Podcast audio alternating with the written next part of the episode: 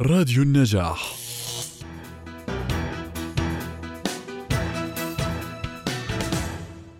قالت دراسة حديثة أجراها باحثون في جامعة ميشيغان الأمريكية إنهم أجروا مجموعة تجارب علمية بينت الأثر السلبي للإضاءة الخافتة على عمل الدماغ.